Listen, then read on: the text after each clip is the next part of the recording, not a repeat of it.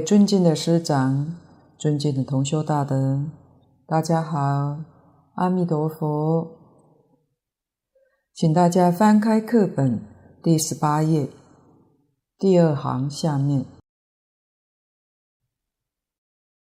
无人现前一念心性，不在内，不在外，不在中间，非过去，非现在，非未来。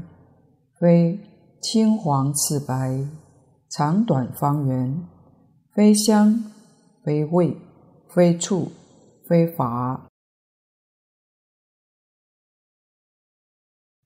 这一段上一回已经大致讲过，不太好懂。我们今天再继续补充，来消化这一段文。现前简单说就是当下。我们现前当下这一念能够明了分别功能的心性，这一念心性展开来就是见闻、嗅尝、觉知，有各式各样的功能作用。底下共有五小段来说明心性的相貌，这地方莫学参考。境界法师的表解，在消文上可以帮助我们系统的理解。不在内，不在外，不在中间，非过去，非现在，非未来。这里主要是说我空的真理。现前这一念身心，我们这个五蕴的身心，要找一个。常依主宰的我是不可得的。说不在内，我们在这个身心世界当中找不到我；在外，在中间也都找不到。可见我们这一念心里面是无我、无我所的，没有一个常依的自我。这是就空间上来说，我空的道理，非过去，非现在，非未来。这是就时间上来说，这个自我的体性，它不属于过去，过去已经消失了，未来未成。从过去、现在的角度来观察这一念心。也没有一个常依的我。为什么没有我呢？因为是刹那刹那生灭，刹那刹那变化。如《八大人觉经》上说：“生灭变异，虚伪无主。”在整个变化当中，我们没有主宰性，所以说。过去心不可得，现在心不可得，未来心不可得。这是就时间上来说，我空。底下非青黄赤白，长短方圆，非香，非味，非触，非法。这段是说法空。蕅益大师主要是以六层的境界。来解释法空，非青黄赤白、长短方圆，这是色尘。我们这一念心能够变现青黄赤白、长短方圆，但是它所变现的这些法都没有常一的体性，所以说非，因为都是因缘而生的。也不是香味触法，这个地方蕅益大师省略了声音，所以这六层都是因缘生，本性都是空性，这是说明法空的道理。在唯识学里面有一个譬喻：一镜是心，一水是见。他以气世间的水为例，说明不同种类的有情众生对同一种色法会产生本质上不同的生理以及心理反应，这是基于众生善恶业力的不同。当业成熟的时候，感召各自的异熟果报，于是反映出气世间不同的状态。同样是水，在天人眼里，会觉得有如晶莹剔透的琉璃，微妙光洁。我们人道所见到是清澈的流水，可以解渴、洗涤的水。对鱼虾水族而言，水是他的家，居住的地方。游走的道路也是他的空气。如果是恶鬼道所看到的水，就变成了臭秽的脓水，甚至像火焰一样会烧伤恶鬼的身体。这就表示水无自性，它是随顺个人的因缘业力而变化。所以我们知道这个法是空性的。如果说水有独立的体性，那么任何一个法界的心性去观察这个水，应该都是水，因为它的体性是常一主宰的，能够决定它的性质。但是事实不然，所以六尘都是因缘生，它的本性都是空性的。底下一句：“密之了不可得，而不可言其无；具照百界千如，而不可言其有。”这就把整个心性的相貌标示出来了。这一念心性，它的体性是密知了不可得，我空法空，一切法无所有，毕竟空。不可得，这才是真正事实真相。说它无，说它有，都错了。这个不可得是指自性不可得，这是说体性。但是在教学里面，必须要建立这些名相术语，以便利介绍，让我们去体悟。我们也要知道。这些名词术语是假设的，它不是事实，就不可以执着。你可以自己用它去体会到真实，这是自受用。若要帮助别人，用这些术语来介绍这个事实真相，帮助他开悟，但自己不能执着，也不能教别人执着。我们修学佛法最困难的地方就在这里，因为我们可以说无始劫来生生世世最大的毛病就是执着。只要一执着，我们就得不到真实义。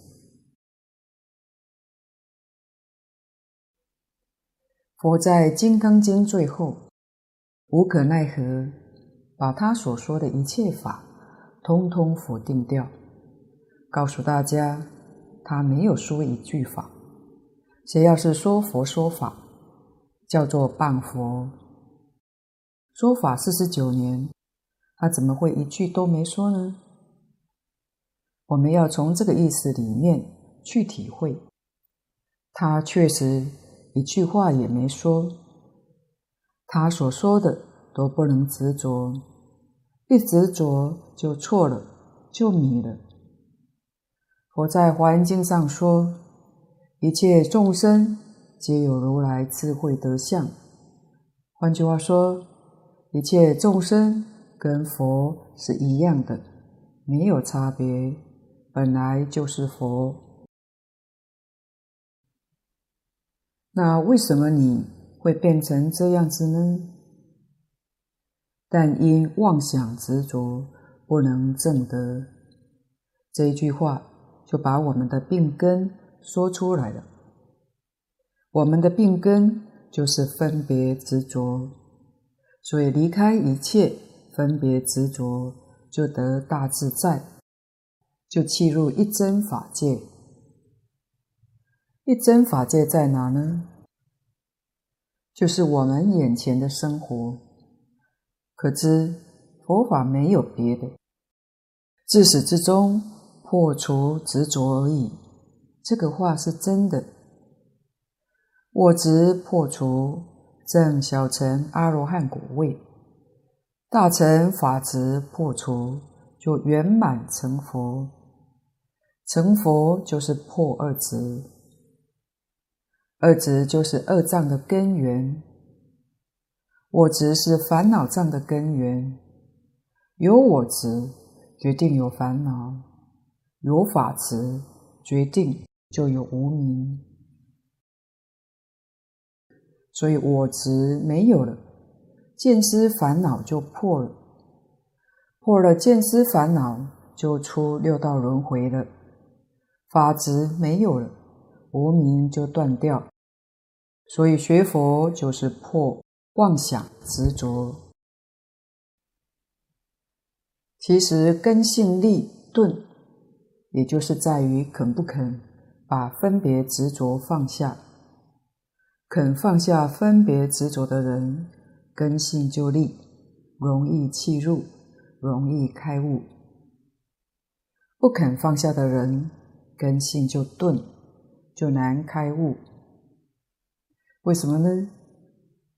因为悟门上有个大障碍，就是执着。所以大乘许多宗派、无量法门，这些方法理论，都是帮助破除执着的，都是帮助人明心见性的。今天我们选择念佛法门。这个方法简单容易，用一句阿弥陀佛，以自己真实的功夫，加上阿弥陀佛本愿威神的协助，一样也能破执见性的。这一小段讲体是心性，心性密之了不可得。禅宗有个大家都知道的故事：达摩祖师在少林寺面壁九年，等到一个慧可大师，他是二祖。大德告诉我们，师道没有别的，就是诚敬，要以真诚之心，才能得到法益。正是印光大师说的：“一分诚敬。”得一分利益，十分诚敬，得十分利益。慧可大师对达摩祖师那是十分诚敬，所以得的是圆满的利益。慧可大师为了求法，表示自己的诚心，他拿出戒刀，把自己的手臂砍断。拿去供养达摩祖师，达摩祖师这时候才说话：“你何苦来呢？”慧可大师说：“我心不安，求大师帮我安心。”达摩祖师听了以后，手伸出来说：“你把心拿来，我替你安。”我们看到一些照达摩祖师的像，伸着手的，那就是度慧可大师当时的姿势。把你心拿来，我替你安。慧可大师立刻从这句话回光返照，再找心，心在哪呢？最后他说了一句。我觅心了不可得，找不到，不知道心在哪里。达摩祖师接着说：“于汝安心静，就是已经把你的心安好了。找不到，不就没事了吗？慧可大师从这句话里头大彻大悟，明心见性。但是我们读到这个公案，几句话翻来覆去，还是见不了性。障碍在哪呢？我们是有说有听，若在分别执着上，所以这句话重复千遍万遍也开不了悟。他们两个人当时的对话，达摩祖师是说而无说，慧可大师是听而无听，就入了境界。所以密心了不可得，不能说他没有，他有。尽虚空遍法界，他确实有。具照百界千如，而不可言其有。这是作用上来说，这个作用按天台家的思想，即空即假即中。前面一句是即空，这句照百界千如是即假。这个具就是理具，我们这一念心本来具足十法界的功能，但这种功能我们是不能受用的。那该怎么办呢？就要有事造。要有这种造作的因缘，才能够出现事造法界、理具法界。简单说，具照百界千如，就是我们一念心，这种清净本然的心，一动念头，它就能够创造十法界的一正果报出现。蕅益大师在《灵峰中论》上讲到一个故事，这是发生在明朝当时一个真实的情况。他说，杭州有一位居民，祖先留下几亩田给他耕种。这个人很老实，很勤奋，以耕田为生。但是没多久，这些田地被当地的一位大富长者用非法的手段把它抢过去。抢了以后，这位农夫没有田可种，很生气，就告到官府去，请求主持公道。但是这位大富长者用钱贿赂官府，官府就把田地。判给大富长者，这位农夫很生气，很伤心，就说：“好，你欺人太甚，我死了以后也饶不过你，要变成一条毒蛇来咬你。”这位农夫起了这个恶念以后，没有多久就生病了，而且病得非常严重。他自己看到这个情况是好不起来，于是叫他儿子过来说：“我这个病是治不好的，你要帮我办后事。那个棺材不要完全封死，要留一个小洞。”他儿子问说：“留一个小洞做什么呢？”这位农夫说：“这个大地主欺我太甚。”死了以后，我要变成毒蛇来报仇，所以你留个洞，让蛇可以溜出去。于是他儿子就照办，但做棺材的人就好奇问说：“你留这个洞做什么呢？”他儿子就如是说了。后来这个事情就传出去了，传到这位大富长者的耳朵，这位大富长者也是有点良心，知过能改，他就拿地契，准备一些礼品去拜访这位农夫，说：“我过去对不起你，希望你能原谅我。过去的事，我们就化解掉吧。”就请他喝酒吃饭。农夫看到对方有惭愧心，又把土地归还，一高兴就喝酒，结果喝太多就呕吐了，竟然从嘴巴里面吐出一条毒蛇来，从此他的病就好了。那么他肚子里的毒蛇是怎么来的呢？就是一念的嗔心啊！还有，我们知道海贤老和尚的故事。他小时候种冬瓜，但有人偷了冬瓜，于是他就小声诅咒：要是谁偷了他的冬瓜，就让他长疮害病。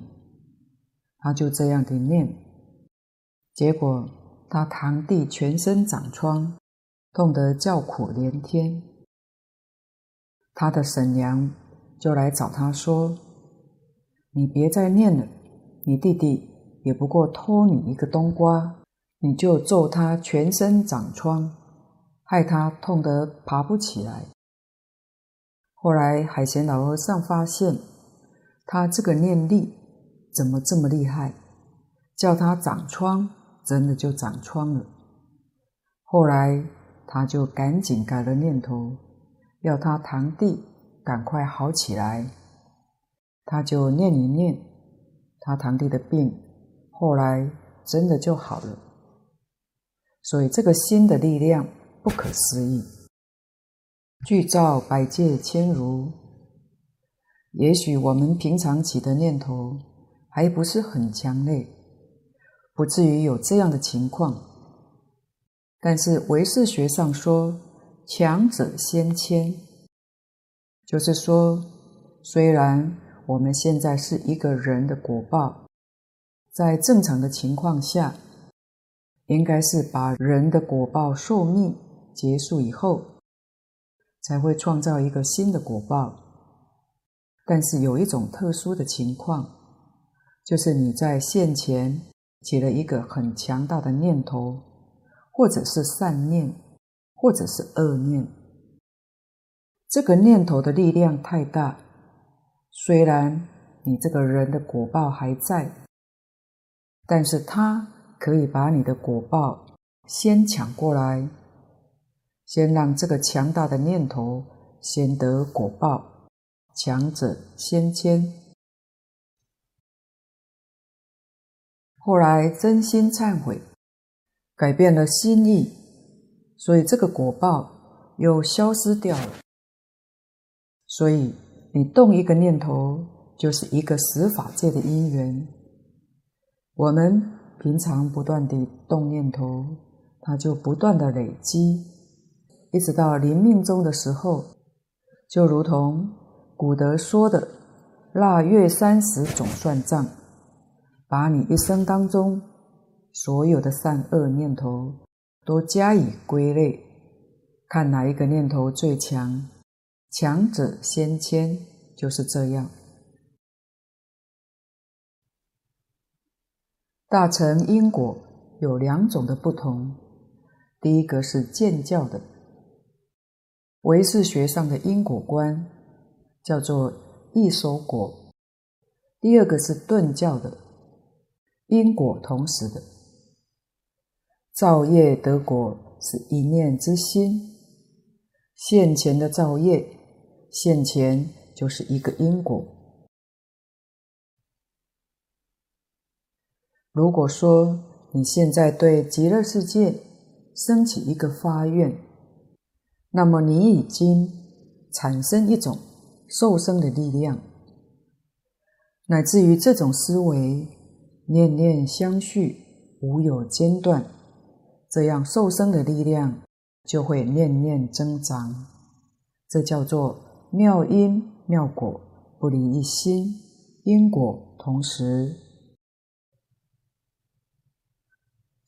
在顿教的经典当中会发觉因果同时的观点有很多的，不止在本经，今发愿今生，当发愿当生，这种思维在《法华经》也有，《法华经》上的当机众是声闻众，主要是要刺激这些声闻众回小向大，所以佛开始三周说法：法说、因缘说、譬喻说，度尽了上根、中根、下根的声闻众，使令在座的声闻大众全部回小向大，重新修正他们的愿望发愿。正当佛陀三周说法，开权显实，会三归之后，这些声闻众放弃了偏空涅槃，开始追求诸佛法身的功德，依正庄严的时候，佛陀就开始一一受记，为大智舍利佛尊者授记，说。以后你的国土是怎么样？你以后的众生是怎么样？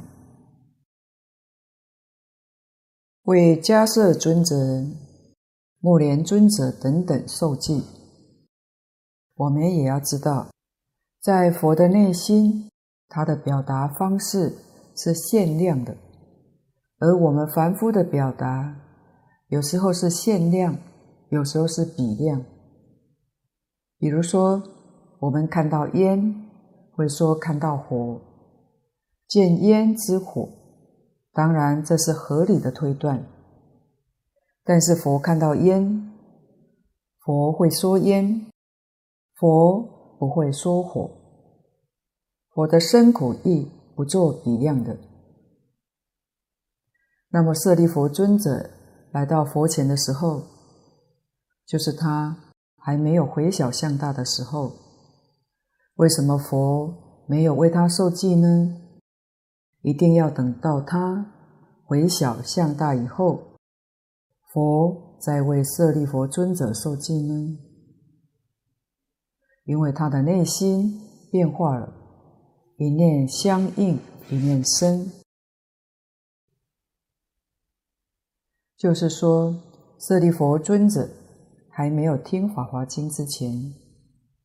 他未来的果报是一个偏空涅槃，佛当然不可能受记，他那个因缘业力还没有成就。但是当舍利佛尊者他的想法开始改变以后，心生则种种法生，他一念的菩提心升起，他以前所缘的境只是空性。他开始缘空性以外，开始缘法界众生。他的所缘境不但是上求佛道，他开始缘众生的法界，开始发大悲心的时候，肯定在他的阿赖耶识已经有一个清净国土的力量出现，所以佛才会受记。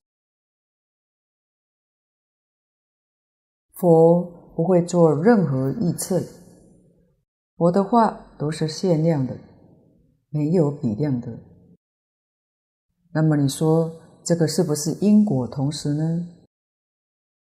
舍利弗尊者现在发愿，他的国土就成就了。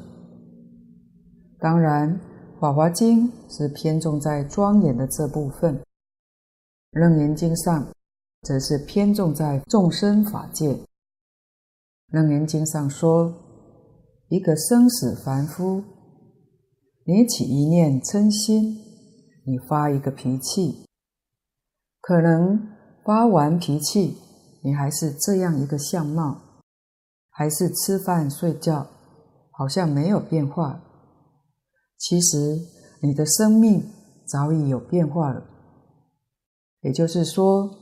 你的烦恼火升起的时候，那个地狱之火已经在你的心中，那个力量已经升起了。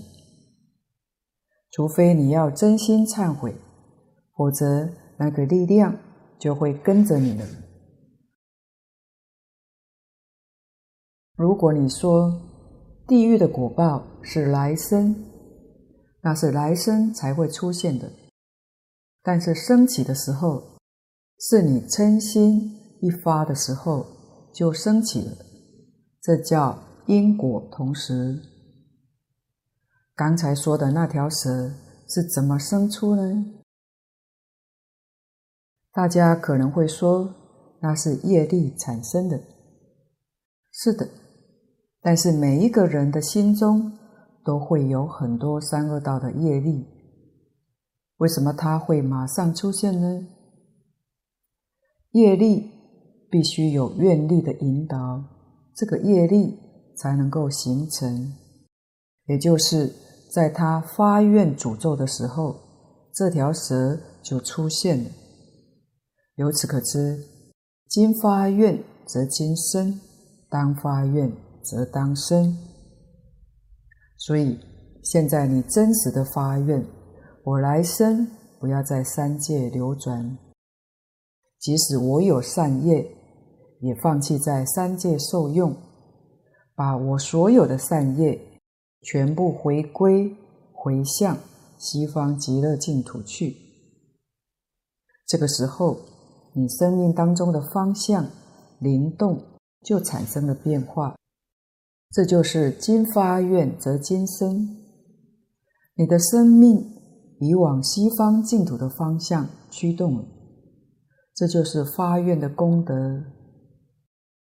所以发愿很重要，世尊特别在本经重复三次，劝导我们一定要发愿，愿生彼国。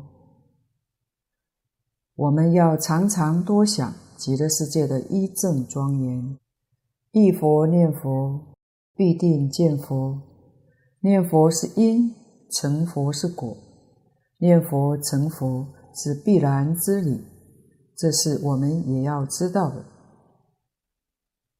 百界千如，也是我们常讲的宇宙万法。宇宙万法是他变的，虽然他变的。但不能说宇宙万法是真有。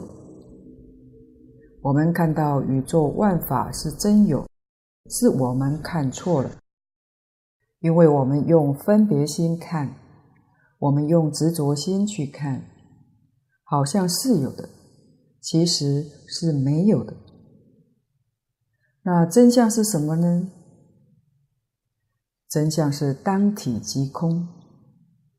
楞严经上跟我们讲事实真相，所谓当处出生，随处灭尽。这还说了一个生灭，不说生灭，我们有时候还没有办法去体会。生跟灭是一，不是二。为什么呢？它太快了。没有办法辨别，所以相是幻象，是假象。经上讲有，叫做妙有；这个空叫真空。真空不空，妙有非有，这才是事实的真相。但是很难体会，心要清净到相当的深度，这个境界才能完全见到。事实真相虽然在眼前，但我们的心太粗，所以见不到。净空老法师常常以一个比喻来体会：早期放映的电影底片是一张一张的，但它在放映的时候速度快，于是，一张一张，我们辨别不出来。我们所看到的是一个连续的像，看不出来一张一张的差别像。要是同修在一些片场、影城观光地方，或许见到过。墨学在东京宫崎骏美术馆见过，他们做了几座动画的形成过程，让参观者用手自己去摇动它，我们就很清楚，它是一张一张的。经过快速摇动的连续相过程，以为它是动的，很逼真。以后有适当的机会，我们来做一个动画迷你版，好让初学者增进体会。早期的幻灯片，一秒钟镜头开关二十四次，我们就不能够辨别它是一张一张的。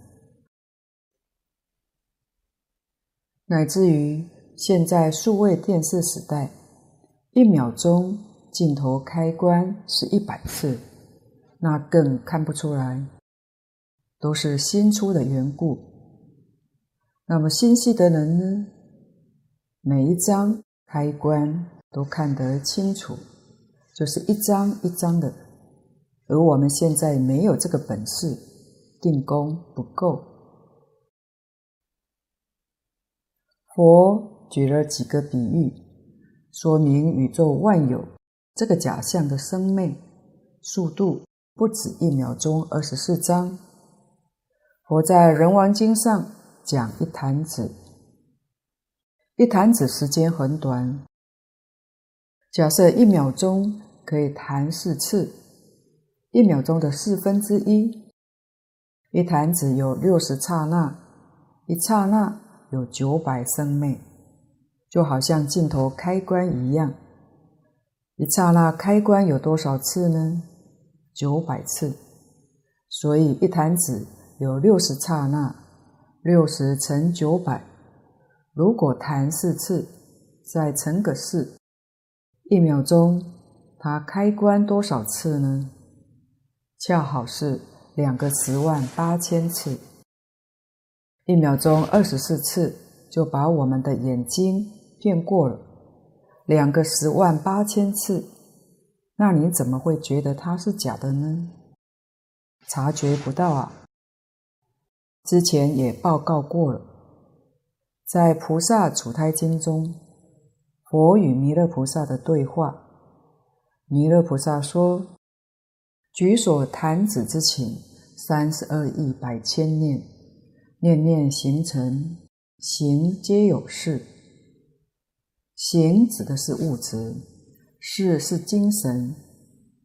弥勒菩萨回答说：“一弹指有三百二十兆念，一秒弹四次，三百二十兆乘四，也就是一秒内有一千二百八十兆的念头生灭。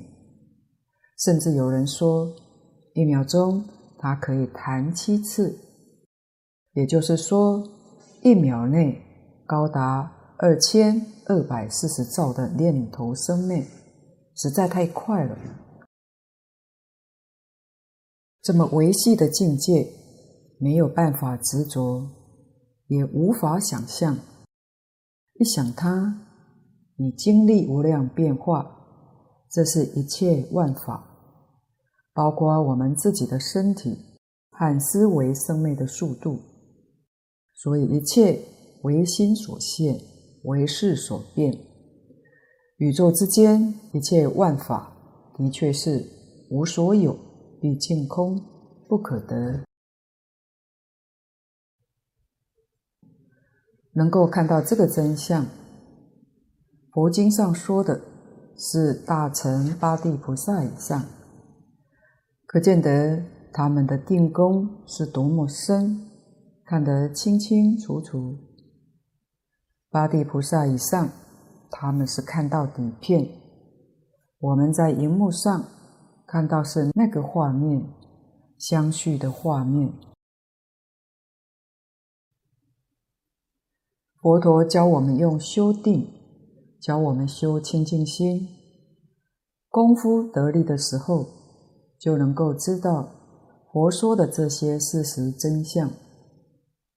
我们念佛学人用念佛的方法，念到功夫成片，这是第一个阶段。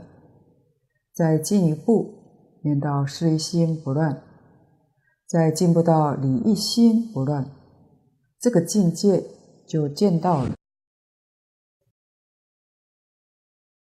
佛所讲的一切，我们自己都可以亲自去证明它，然后才知道佛陀讲的话是真实的，不是虚妄的。佛没有欺骗我们。所以相是幻象，不是真相。如果你能够确实体会到，或者是肯定，所有的相都是幻象，就如《金刚经》上讲的：“凡所有相，皆是虚妄，一切有为法，如梦幻泡影。”在《百法明门论》里面，将所有一切法。归纳成一百法，这个百法是归纳，展开来就是宇宙万有。这一百大类里面，有分为心法八个，心所法五十一个，色法十一个，心不相应行法二十四个，无为法六个，共分为这五大类。除了无为法六个以外，其他的九十四个都叫做有为法，所以一切有为法是梦幻泡影，如露亦如电，应作如是观，这才是事实的真相。多想想《金刚经》上这几句话，你要是真相信、真懂了。那么你所有的烦恼、忧虑、牵挂，通通可以消除了。即使不能完全消除，至少可大幅减低。世间人忧虑烦恼，至少百分之八十都在得失上。得失的念头如果没有，烦恼忧虑就少了百分之八十。那么这个人。就会幸福、快乐、自在。为什么呢？因为都是虚妄，不是真的，你就会觉得清凉自在。这是大乘佛法的真实受用。百界就是十法界的展开，十法界每一个法界里面有具足十法界，这就是一百界。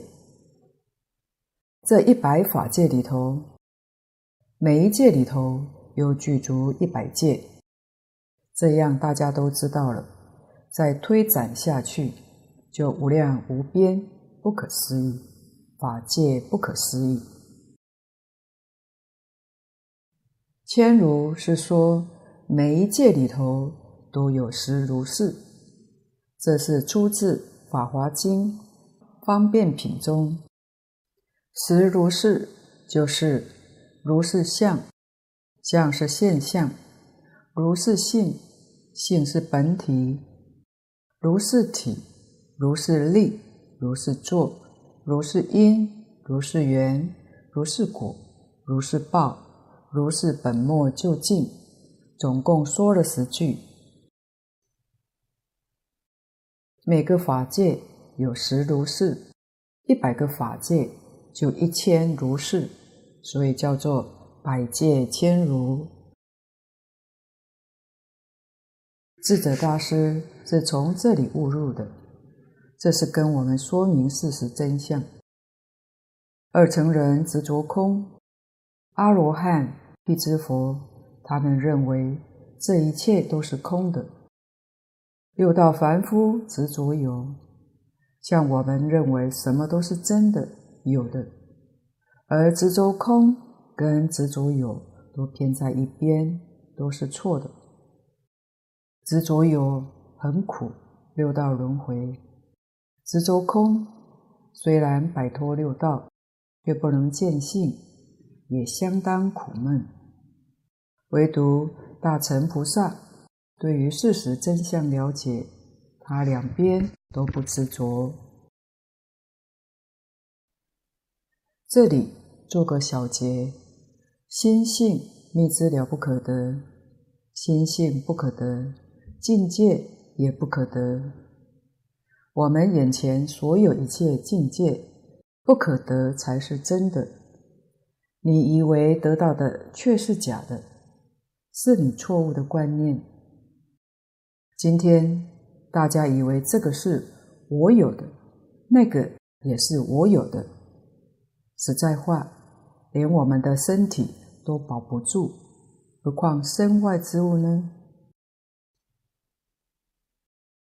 身体怎么保不住呢？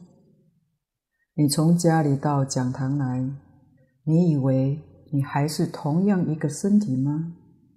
错了，已经不同了。你的身体细胞不断新陈代谢，已经不晓得换了有多少个了。所以你在家里的那个你，跟现在的你是两个，不是一个。根据现代医学报告，我们身体的细胞数量约有六十兆说，每天。都有七千亿个细胞在新陈代谢，所以身体刹那刹那在生灭，保不住的。身不可得，何况身外之物？